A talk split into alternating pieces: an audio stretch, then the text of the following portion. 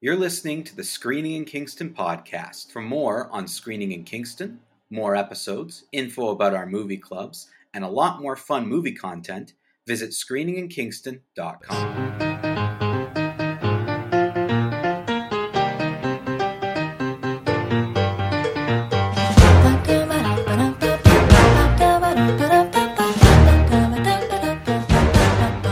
The Trek boys are back.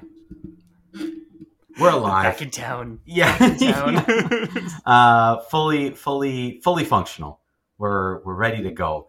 Uh, Attitude is is uh, back to fully positive. We're yeah, exactly. we're yeah we're gonna this is gonna be great. We're gonna talk Star Trek. I Um, love I love that new uh, that new energy. um, well, you know the thing is, uh, we we got it out of our system, right? It it felt like a spirit left us and is gone now. We don't have to talk about new Trek anymore. That's, We can move that's- on.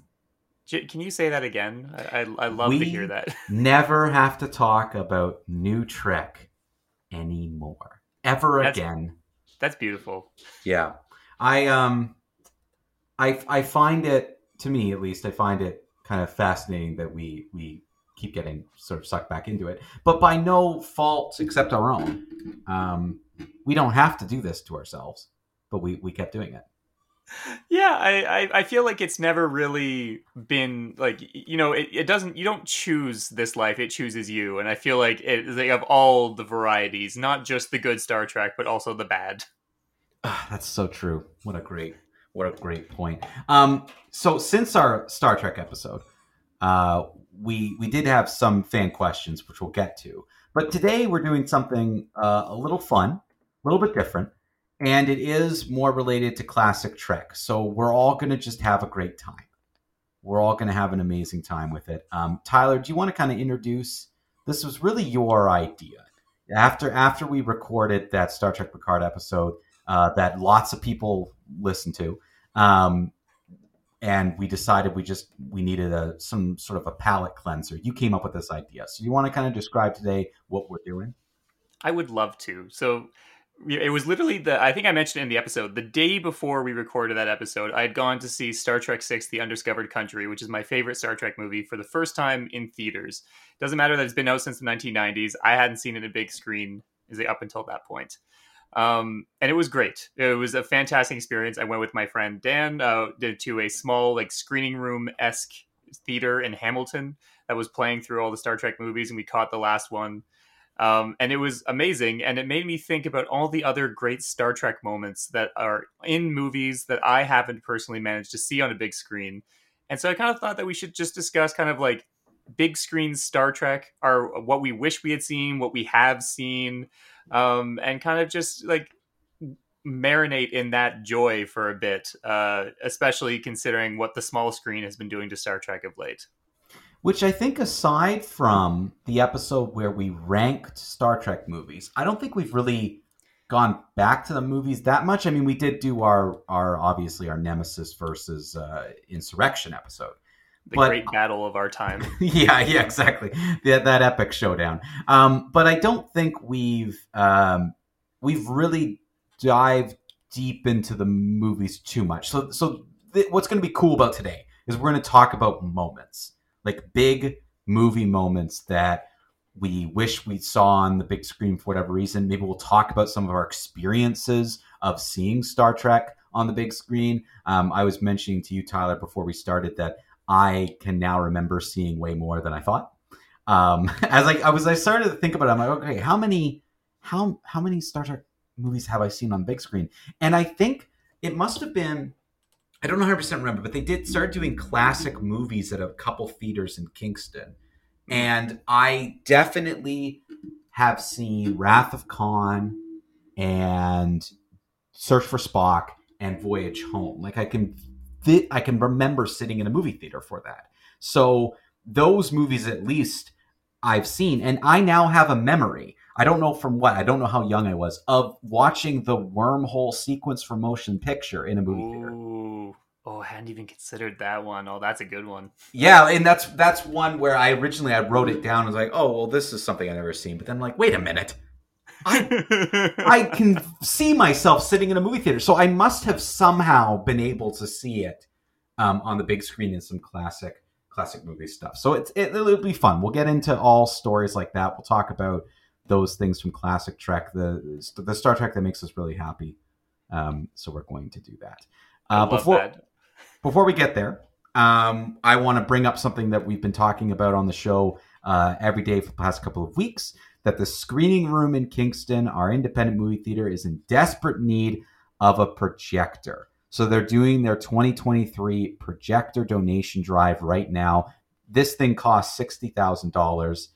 This is a small business. They just don't have sixty thousand dollars laying around. Who, who does? No. Um, yeah, me neither. Uh, so w- they're asking for your support, uh, for our community's support. So head to screeningroomkingston.com.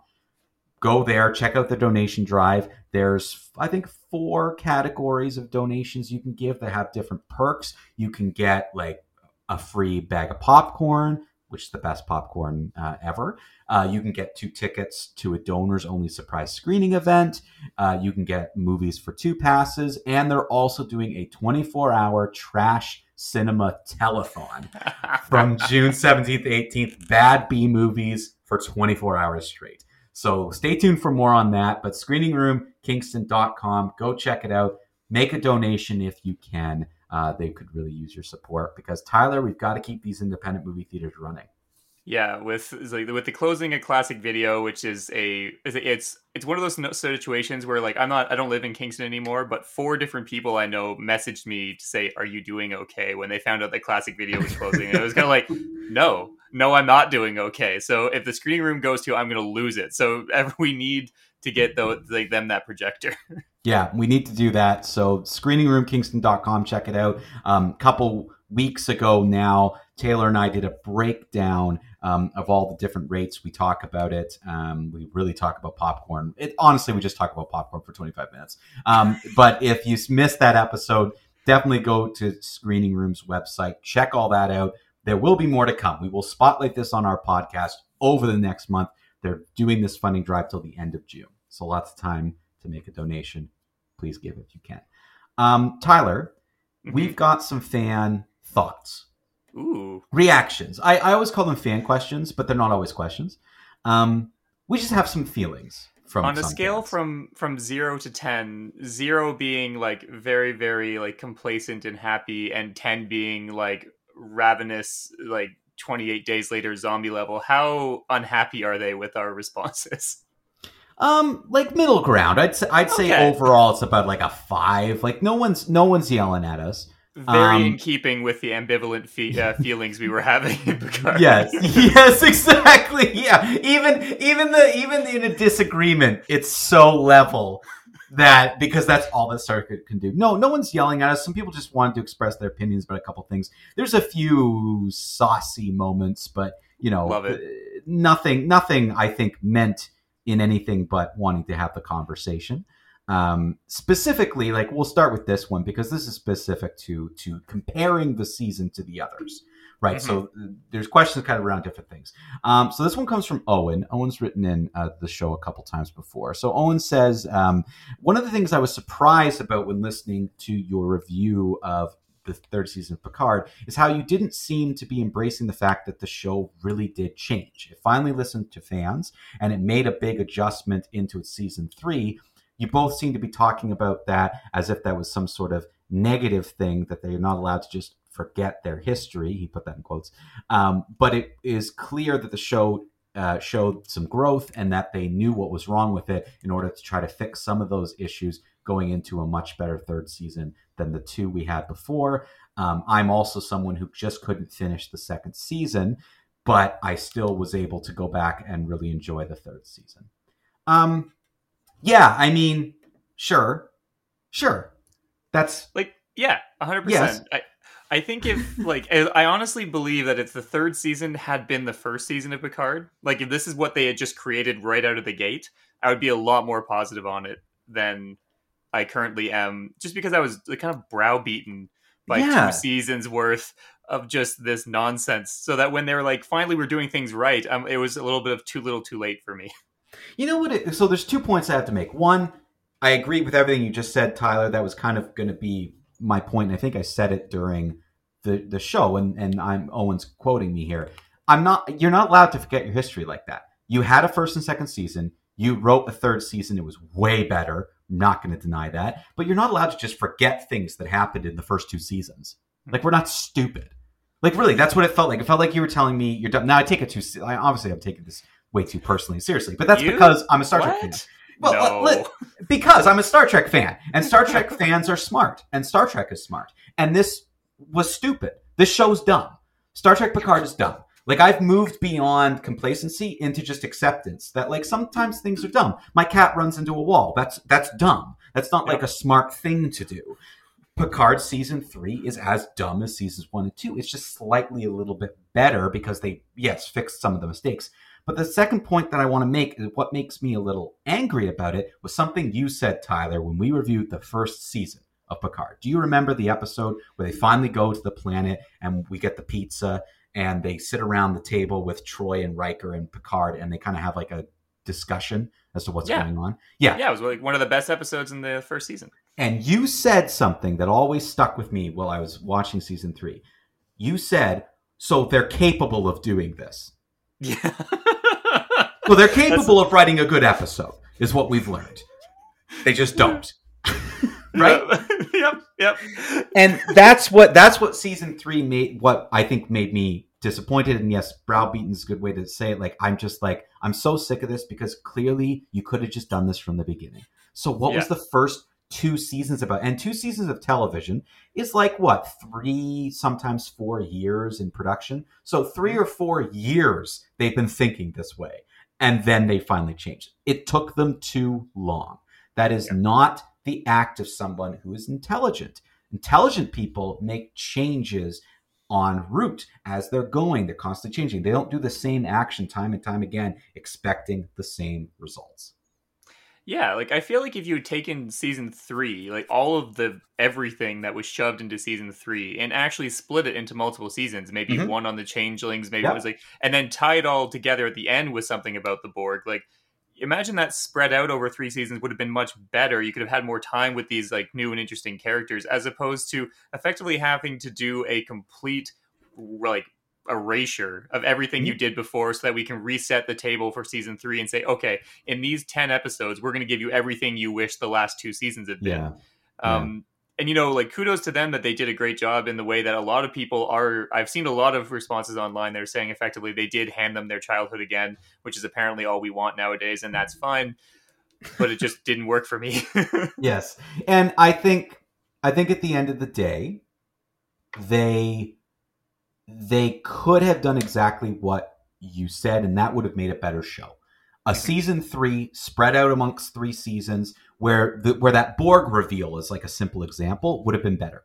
That's a si- simple example of something that would have been better. When Troi finally went into Jack Crusher's mind and reveals the Borg, that wasn't even. I, I had no reaction. I'm like, well, of course it's the Borg again. The only thing I had reaction to was her saying the Borg haven't been heard of in ten years. I'm like, didn't we just fight them last year? Like, what, what are you talking about? The whole season last year was about the Borg.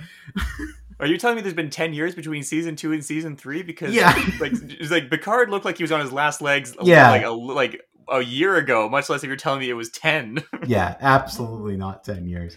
Um, next one um, comes from uh, Cassandra.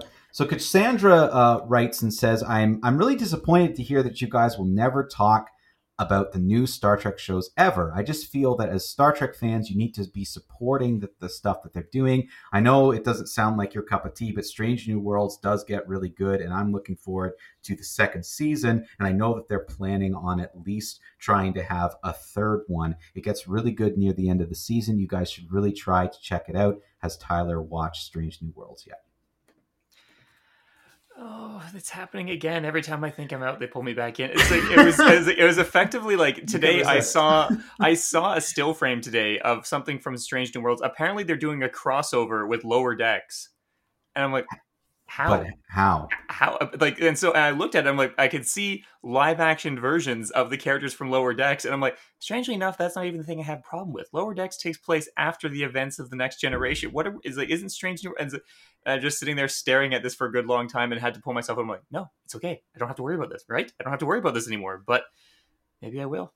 Maybe I will. So- maybe you can't. You can't predict the future. So they're going to be live action versions of those characters. Apparently, yeah. So probably time travel. Like I mean, it's Star Trek. So like I'm more. Hey, I'm more easy with Star Trek to believe that like oh a show from two different standpoints can come together because it's a time travel. I'm just wondering. So okay, they're just going to get rid of the cartoon and say okay these are live action versions that are here for whatever reason. Apparently, yes. The- the- But how- That was okay. the, this is this is a as like uh, this is like a, a random Facebook post, a single still frame. Okay. I, I don't want to be standing too like um intently on this to say like this is definitely what's happening, but there definitely is an image out there, and I'm kind of sitting there going.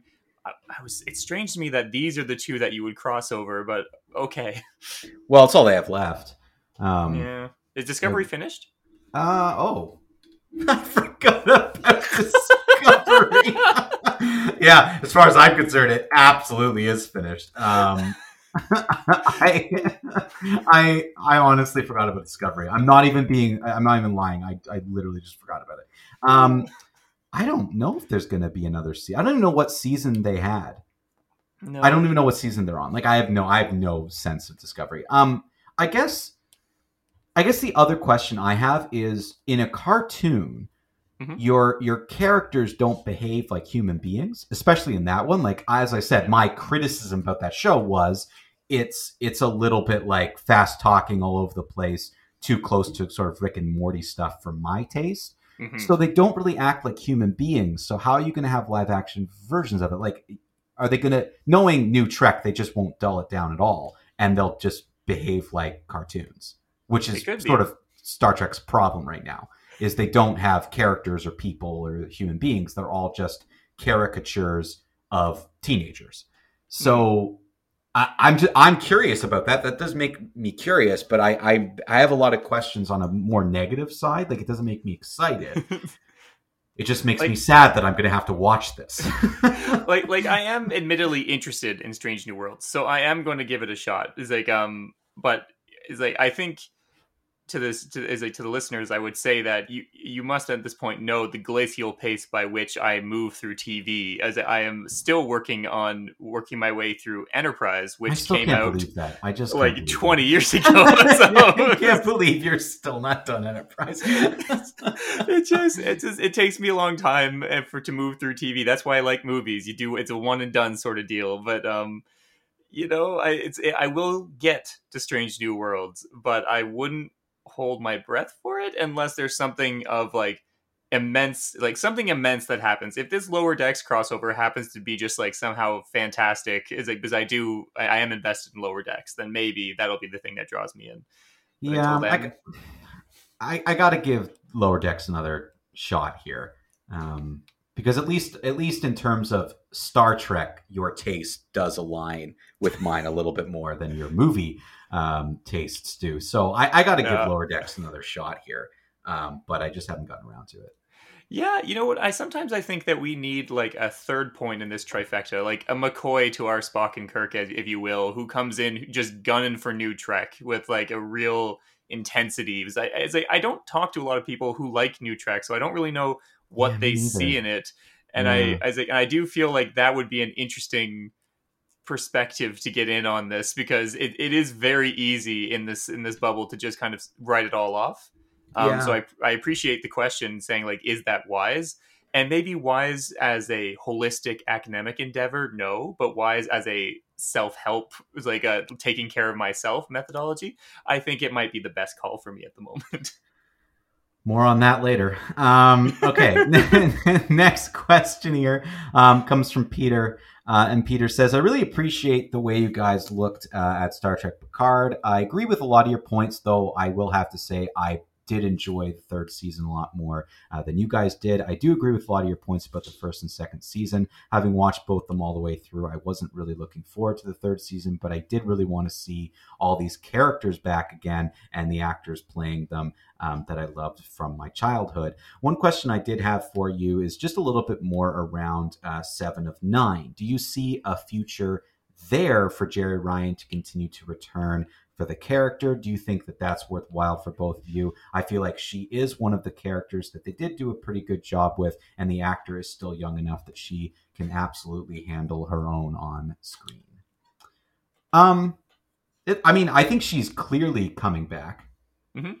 because they they've set up some sort of. They must be doing a show or so. They set up an out like the ability to go with her.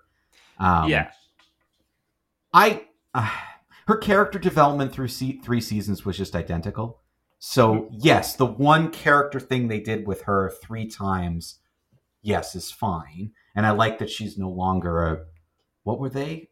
the a Fenris scoundrel? Rangers. Oh, that's a scoundrel. He's a ranger. That's a that's a Star Wars snake Sorry. coming in there. yeah, yeah, that's true. I, I am I am finally watching Andor, so I'm getting a lot of.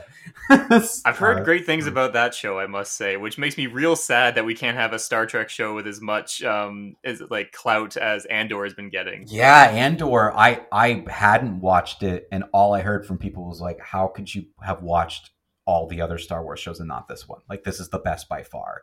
Mm. Uh, so I have finally started it, uh, and it's pretty good. I gotta say, like, I'm I'm pretty into it. Like, and apparently it starts off slow and gets really better. I'm only a few episodes in, so I'm already like, "Oh, this is pretty good." And apparently it gets better. So I don't know where it's gonna go from here. Um, but yeah, I just I, I think Jeri Ryan's great, and I think Seven's great. I think Seven was better in in the '90s, early 2000s. They did mm-hmm. they did more. They tried to do more with her character than now. It's the writing. If the writing's good, I absolutely would come back to to watch her do whatever as Seven of Nine. Sure, but the writing has to be good, Yeah. or else I'm not interested. Yeah, I would agree. Is like um I think it was easier back then because you know she was just recently extracted from is like the collective, so there was so much to unpack in terms of what her reintegration into like a society into humanity would look like. Now that we're like this deep in, it is more of a like the malaise of what do I it's like so I I did it. We did the big thing that we we're like you know, it's one of those funny things that you you think like a TV show is going to be made about a character, the most interesting part of their life, and so she, like you know, most interesting part of her life was probably Voyager. That was the most interesting thing that's probably going to happen to her. And then the rest of her life seems to be like, okay, the most interesting part of my life is done. Now what do I do? And we're making a TV show about that, which is interesting. I just you make that's the thing. What you're saying is exactly the problem with New Trek. The most interesting things, especially with these characters, have already happened in their life, and now you're just seeing like depressing the rest of life. And like I have life to live, so I'm already going to experience this. I don't need to watch it in my entertainment. You know what I mean? Like I would Yeah. rather something else. I don't know. It does. It does make you like kind of a if you turn inward a little bit and try to think, Yeah. okay, is the most interesting part of my life already happened? And if so, what are they making a TV show about? Is it my days in grad school? Is it my childhood? What's going to be the or is it not happened yet? Is my um four camera sitcom still waiting for me over there around the horizon? We'll see. Um, next question here comes from Haley, um, and Haley wants to know. Um, so you're this is a this is a quick one. So you're telling me if there was a Next Generation or Star Trek Picard movie, you guys wouldn't go see it? I, I'm not saying that. I wish I could say that with hundred percent conviction, but I can't really. Yeah, I wish I was a strong enough person to say no. It's like the, the that new transformers movie is coming out at the in this summer and i'm like Yeah. i wish i could I'm- say that I'm- if that thing gets like a 70% on rotten tomatoes i'm not going to go see it because of how much i loved beast wars when i was a kid Yeah, um me too. but I, i'm not strong enough to say that no, no, like I no, like I'm going. I'm go. I'm going to see that stupid movie. Like I'm going because I love Beast Wars so much that like I again I wish I wish I wasn't part of this system that is feeding us stuff from our childhood, being like, yeah, just eat this, you'll you'll be happy. And I'm like, yeah, all right, I will. give it to me because Yeah, the world just- is terrible and this was a time where it was great it was all wonderful. Um, yeah, uh, you. That's that's a really good point. So yeah, uh, honestly, we're probably gonna go. Yep, probably, probably. Um, and it's, it's like a little side tangent. The, all those um, animated Barbie movies that you're going to be watching in the show at some point, uh, they were all made by Mainframe, the same people that made Reboot and Beast Wars. So, Really? yeah, so Main, Mainframe was a Canadian-based CGI like Yes. animation studio. They made Yeah. Reboot, they made Beast Wars, and they made Shadow Raiders, otherwise known as War Planets. Oh, And Shadow Raiders was amazing. they were all fantastic shows. They kind of set a huge part of what I think of as good narrative is like Yes. in my life to the point that to this day when there is like a portion in the mid show where suddenly everything changed and the status quo gets thrown out the window, I say, oh, it's a mainframe moment. It's like that Yeah. moment in Beast Wars where they turn trans metal or that moment in Yeah. Reboot where Bob gets jettisoned into the net. And all of that, it was like, I love that. I'm like, whatever happened to these people? I look and they spent the rest of their time making Barbie movies. Yeah, and that's that's really interesting. I had no idea. And yeah, like that moment in reboot when Bob gets shot into the web Yeah. is just like it's it, completely shocking. It changed the like the show ran for for two seasons in with one complete way of going. Like this is what the show Yeah. is. It's really episodic, essentially. yeah. And then it became like, nope, it's now a drama. A Mhm. horror drama at times. like it's it's just and you're a child. And that's the thing, like shows had so much more courage to just try things and take risks. Mhm. Um, I read some quote recently about like if you if you never take a risk, like you just you're never going to to exceed beyond just the status quo. So Mhm. taking taking a risk on something like that, you could have lost your like these are children Yep. watching the hero of the show essentially being shot to his death. Like you don't know, Yeah. but but essentially you're told no one can survive this thing. Like that's what you've been told for episodes leading up to it. Yeah. Um, and it was already weird if I remember because there's like three or four episodes because they did like um, every episode kind of like parodied a TV show at Mm. times, and they did like the X Files one because they had Yeah. the two people who were like Mulder and Scully. This is like episodes early to like find they was, oh it's this creature from the web all along like and anyway you're you're as a kid you're like oh this is like fun this is different Yeah. and then that happens and like what and then there's like a time happened? gap where like all your characters grow up and they're all battle worn and like Yeah. it's sad. And, And I remember like Enzo know, doesn't have like, an eye Enzo's eye gets cut yeah. out and it was like the TV shows back in the day on cable, so you weren't just like watching this like from episode one to episode No. 100. Like you were watching it sporadically. So like I remember being like younger and at one point seeing an episode of Reboot, like, and I was like, why does everyone look different? And they're all so sad. Mhm. And uh, do, do you do you remember in in Beast Wars the moment where um uh oh the uh Tigatron Mhm. and uh Airazor. Air Where they- Razor. Where they, They're- yeah. their like loving relationship followed by death Yep. They're- yeah, that was no. yeah. There was a lot of characters that died in is like in Beast Wars. Some of them like like while they're quoting Shakespeare, you're like, what is happening in this show for children? Yes, it, very dark, like very dark, and uh, yeah, and that's I can't believe they made these Barbies movies. That blows my mind. I didn't even know that. yeah, uh, is yeah, that does so that mean they'll be good though? Is like, are you telling me these Barbie movies I should be looking forward to them? You, you, you know, I don't know, but I will watch them along with you folks because I've been curious for years to see. All right, okay, that's that sounds good. I don't know wh- how we got on this topic. Uh, um, because someone asked us if we'd go see that Picard movie, and, and the Oh, answer is yes. We, we will on. probably go see it. uh, okay, okay. Uh, we got a couple quick quick ones to get through here. Um, okay, uh, next one here um, comes from uh, Aline, uh, and Aline says uh, one of the things that I found interesting about looking at your Star Trek Picard review from the first episode that you did for season three and this most recent one was how much your tone seemed to change. your first one did seem to be filled with optimism um, and bright and happy and interesting, kind of like old Trek. And then your last one just seemed complacent and sad, sort of like how I feel about new Trek. I really do agree with both of you about a lot of the points that you were making. I didn't really enjoy this season at all. It's a mainframe episode. we we went from happy and episodic and hopeful, and then all sad and different. If you, yeah, if you just wa listen to those back to back, they're very different. yeah. Yeah, Um, that that must have been a strange time for people, and I apologize for that. well, what can we do? Uh, last question here um, um, comes from uh, K, just K. Uh, Kay says, um, I'm really interested to see where Star Trek goes from here, though. I've heard a lot of their plans for a show called Star Trek Legacy and a couple other shows that they might be trying to develop. If Alex Kurtzman stays away from the series, would you two ever consider coming back? Again, same answer, I guess, as the movie. yeah, yeah. I feel like Alex Kurtzman is like olives on pizza. You can take them off the pizza, but that olive flavor is going to stick around for a long time. We just we need a completely new pizza. You don't you don't like olives on pizza? no, no, I, I don't I don't care for vinegar a whole lot, and that's a Oh, that's a, see. that's a that's a me problem, and I'm willing to accept that. There are foods I won't eat, but if you throw it on a pizza, I'll eat it. Mm. Which doesn't make a lot of sense, but Everything's It's better on a pizza. yeah. yeah, everything's better on pizza. So there's nothing, there's nothing food wise I've ever had on a pizza that I haven't liked. So yeah, I'm I'm okay. You see, that's that's what they were doing wrong with new Star Trek. They didn't put it on a pizza. yeah, they didn't. Yeah. And that one episode that you liked from Star Trek is like Picard season one featured pizza. So there you go.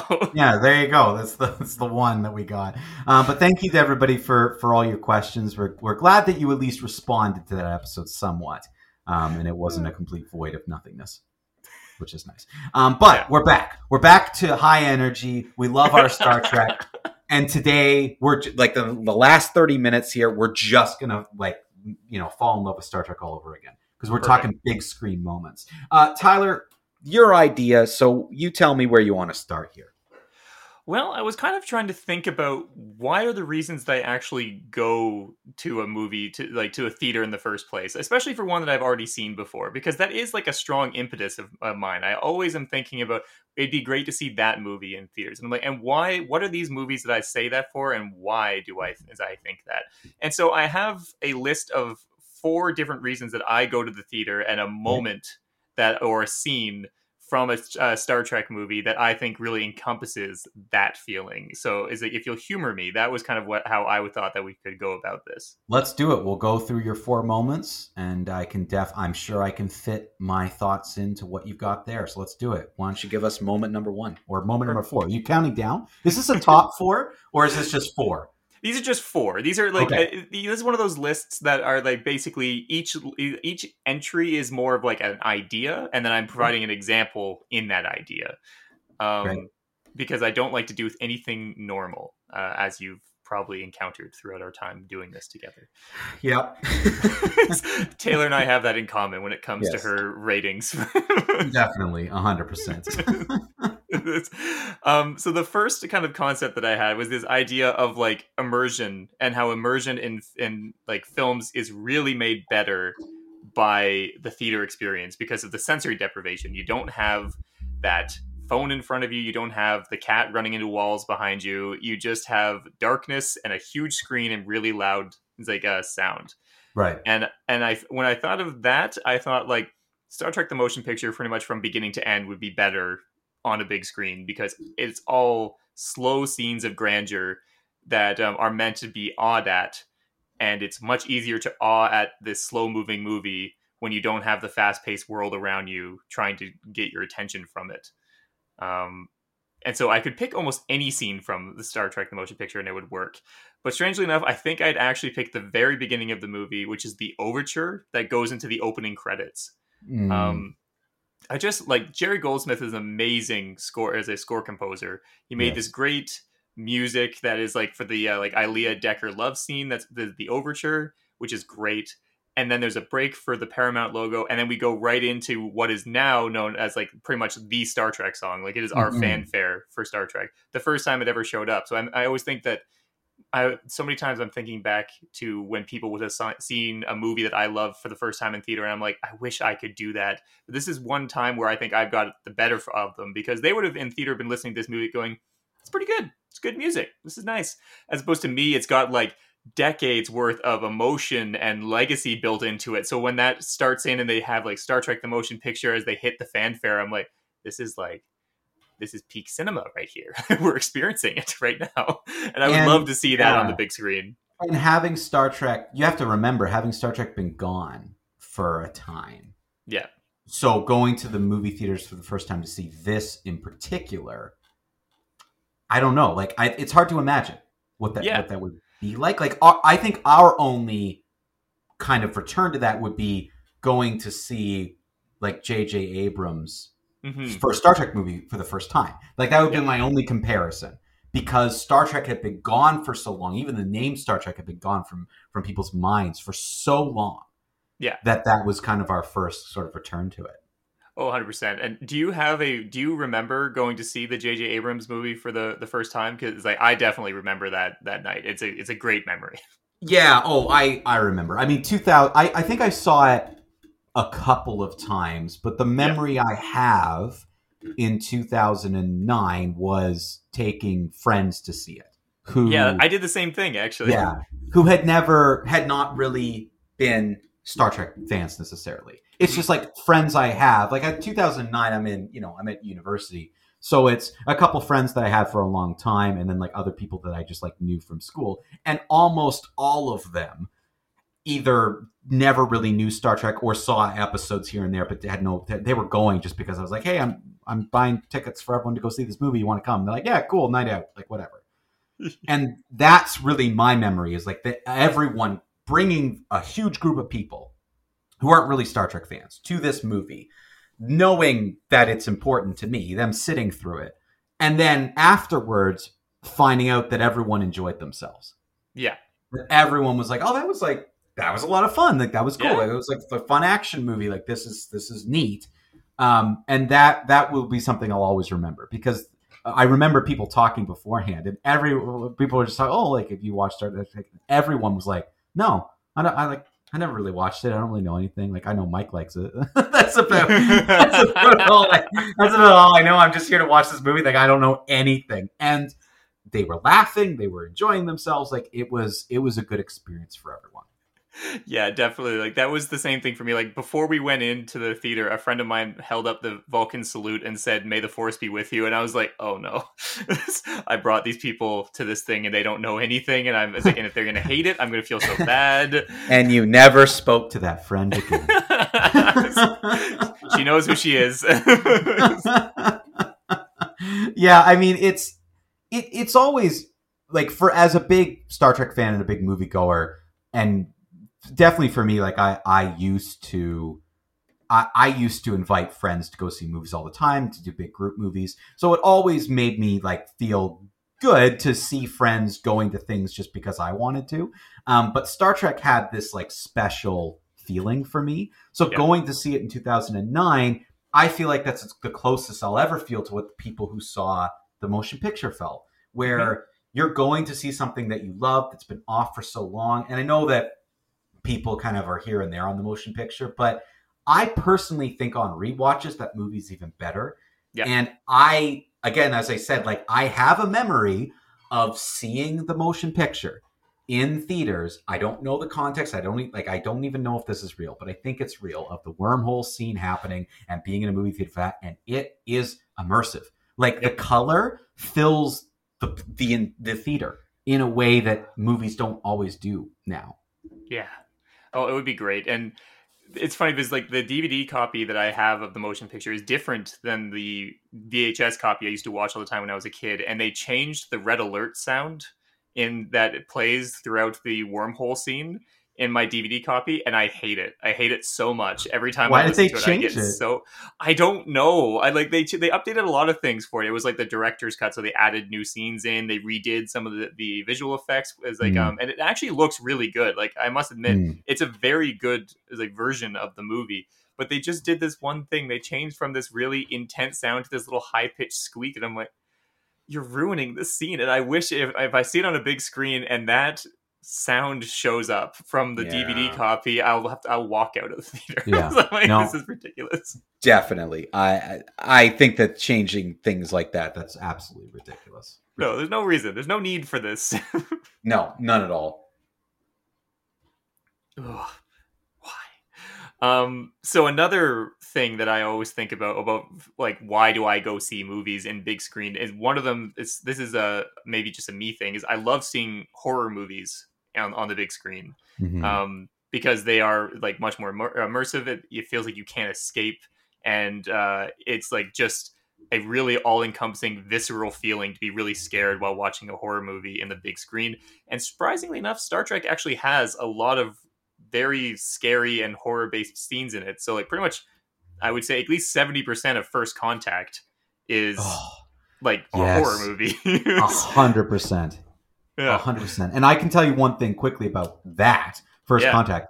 So I, I, my memory is so terrible, but I don't have a lot of childhood memories that I can like really remember, and not because of anything bad, just because mm. that's just the way. I can't even tell you days at university. Like it's so random that what I remember, but I remember being young because like I think that movie came out in like ninety, what five, six, seven? I can't remember. Maybe ninety six. It- yeah it would have been late late 90s late 90s.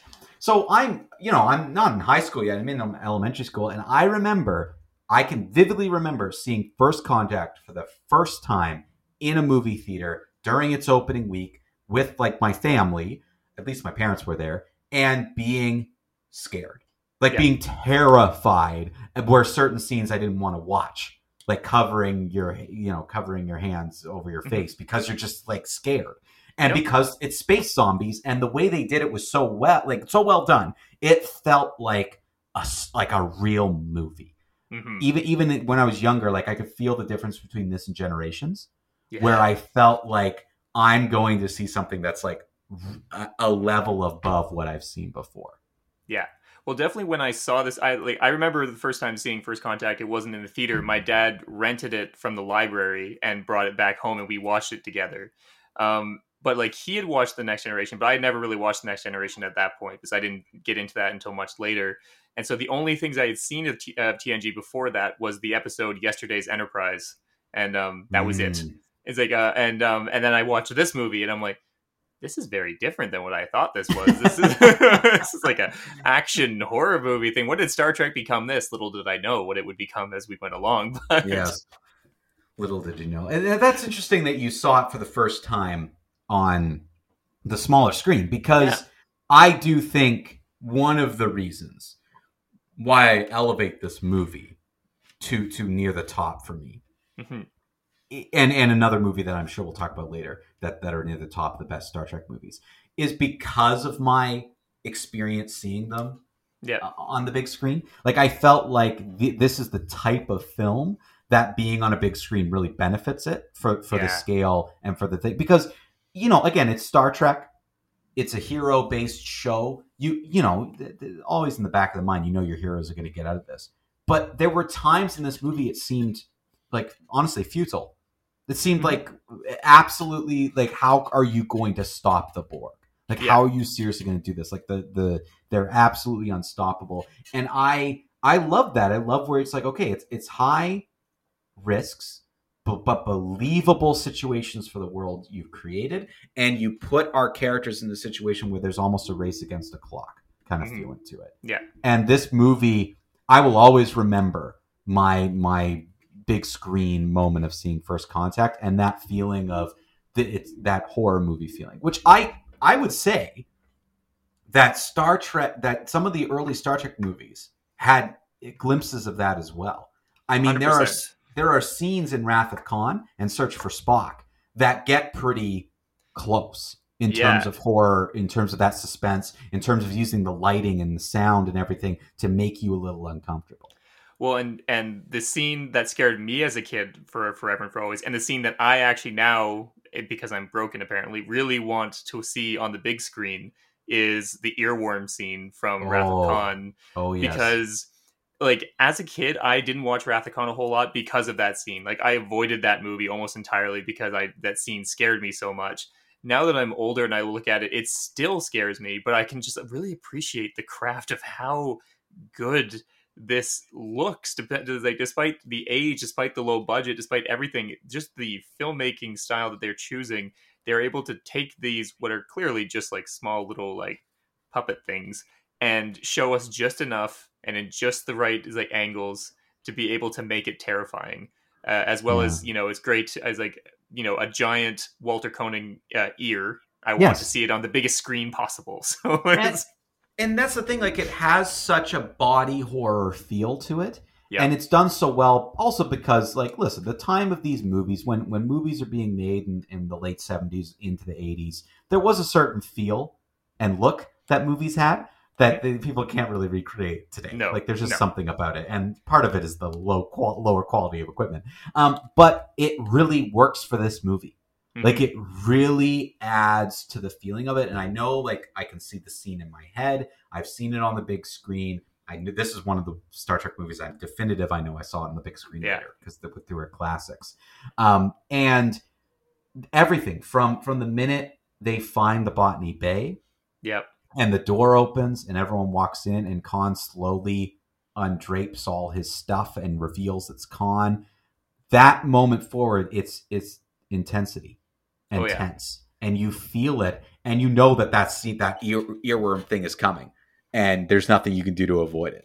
No, and that's like the really worst part about it, right? It's almost worse when you like. It was bad when you didn't know what was going to happen because like the tension is building and building, and they already had this kind of like Chekhov's moving sand at the beginning, where you look at you're like, okay, that moving sand is going to be something that's not good. Mm-hmm. But then when you Mhm. know what it is, yeah, you spend the entire scene with your like hands like kind of around your ears, going, "Oh, it's coming." Yeah, it's coming now. Yeah, even if you anticipate it, it's one of those th- scenes that because the movie's so good, it doesn't bore you. It's something you're thinking, "Oh boy, here we go!" Like it's that intense and it sticks with you. And again, that's really solid filmmaking. Like you got to credit the filmmakers for making something as iconic as that. Oh yeah, um, and yeah, so that's definitely something that I would love to see on the big screen is that scary moment. Um, but on the complete opposite side, the other really fun reason to go into the theater is like is to actually see comedies because I really love being in a theater where everyone is laughing. Like the like I think the the best comedies that I've ever seen in my life are probably no better than other many other comedies that I've seen. But I saw them in the big screen and I saw them with an audience that was into it and we were all laughing at the same thing and that feeling of kind of laughter really like builds and builds so that you all are just kind of on the same wavelength Mhm. and just like how star trek has a bunch of scary stuff it surprisingly also has a lot of comedy a lot of lighthearted stuff sometimes in the same movie sometimes in the same scenes um and you know i could i could talk about all the different potential examples but the the movie that i still think is the funniest is probably the voyage home um it's just it's pretty much like an 80s sitcom in a star trek movie yeah, Voyage Home, Voyage Home, definitely. And again, I I vividly have a memory of seeing this in the theaters, and I just I can't believe that in your time you've never come across like people showing the classic the flicks at, at a movie theater because like I just think you would be the one who'd be seeking this kind of thing out. Yeah, like admittedly, my love of movies is like um really kind of took off in like the in like my grad school days. Like as in like before that, my taste in movies was pretty mundane. I do remember like adv- it's like advocating as a teenager that the first Transformers by Michael Bay deserved an Oscar. Like this is kind of where we were at at one point.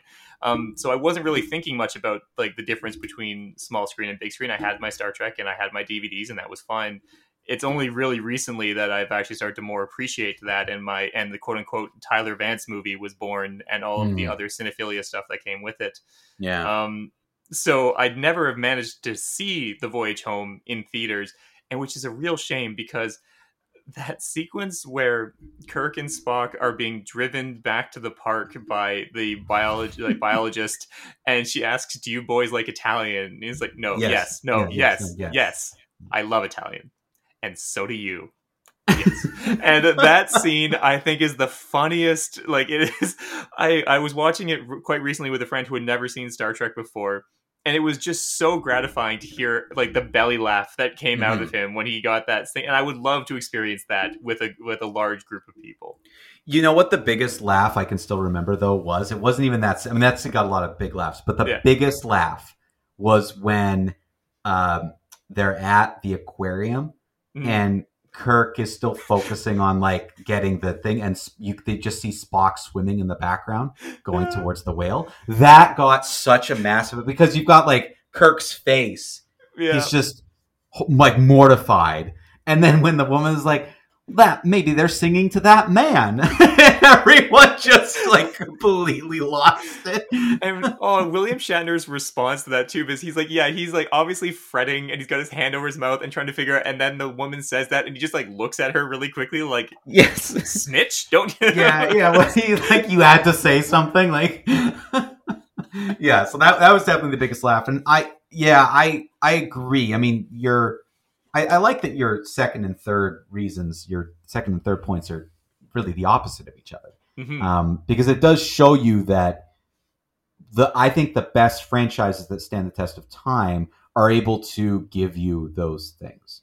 Yeah. They can give you a, two dr- dramatic movies in a row and follow it up with a comedy, which is exactly what they did to kind of like end this sort of mini trilogy that exists within the Star Trek movies. Yeah. Where you go from Wrath of Khan to Search for Spock and The Voyage Home. It's really that those three as together is, is yeah. a little trilogy. Like you mm-hmm. can you can pretty much get a, a story from beginning to end in those three in those three films. And I think the fact that they were able to end off with a comedy again is something you need to give props to these franchises for being able to do that. Oh, 100%. And it's funny because even within the dra- uh, dramatic movies, like even within Search for Spock or something like that, there's the moments of them like escaping space dock and like mm-hmm. Kirk's going to Scotty and now, Mr. Scott. Yeah. Sir, the doors, open the doors. I am working on it. and it's like and then like these like great little moments of like hiccups in like what is it in like an otherwise dramatic heist or something like that. I think Star Trek has so much breadth to it in terms of what it actually has in these movies. You'd hope so. There's 13 movies. You'd hope you'd be able to get just like some diversity. And I think there's many different reasons to go see it on a big screen. It's not just big like bombastic things, but also scary things, funny things, sad things, all these sort of emotions that can play out really well on a big screen. And even in Wrath of Khan, the scene where Khan wants them to tran- to send over all the information they have on Genesis, and they're trying to stall, yeah. and Kirk has to put his glasses, glasses on, on.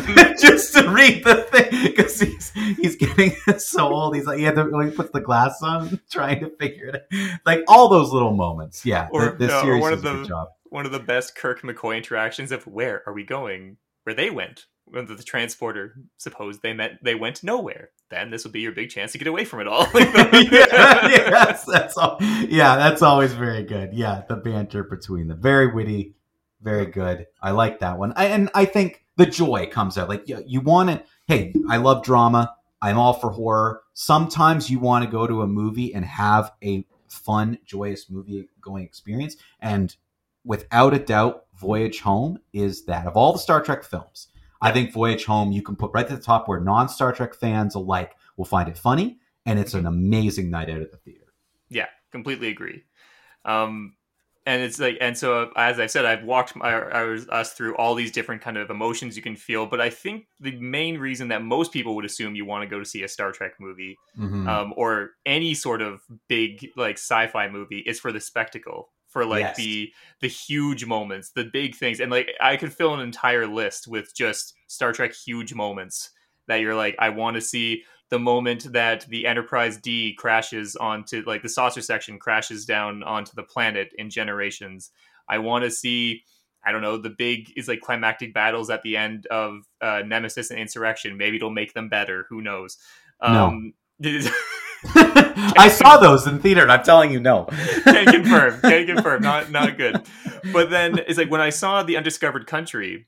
Um, there is my one of my favorite scenes in all of Star Trek in the movies is the sequence where they um where the Enterprise seemingly fires on the Kronos One.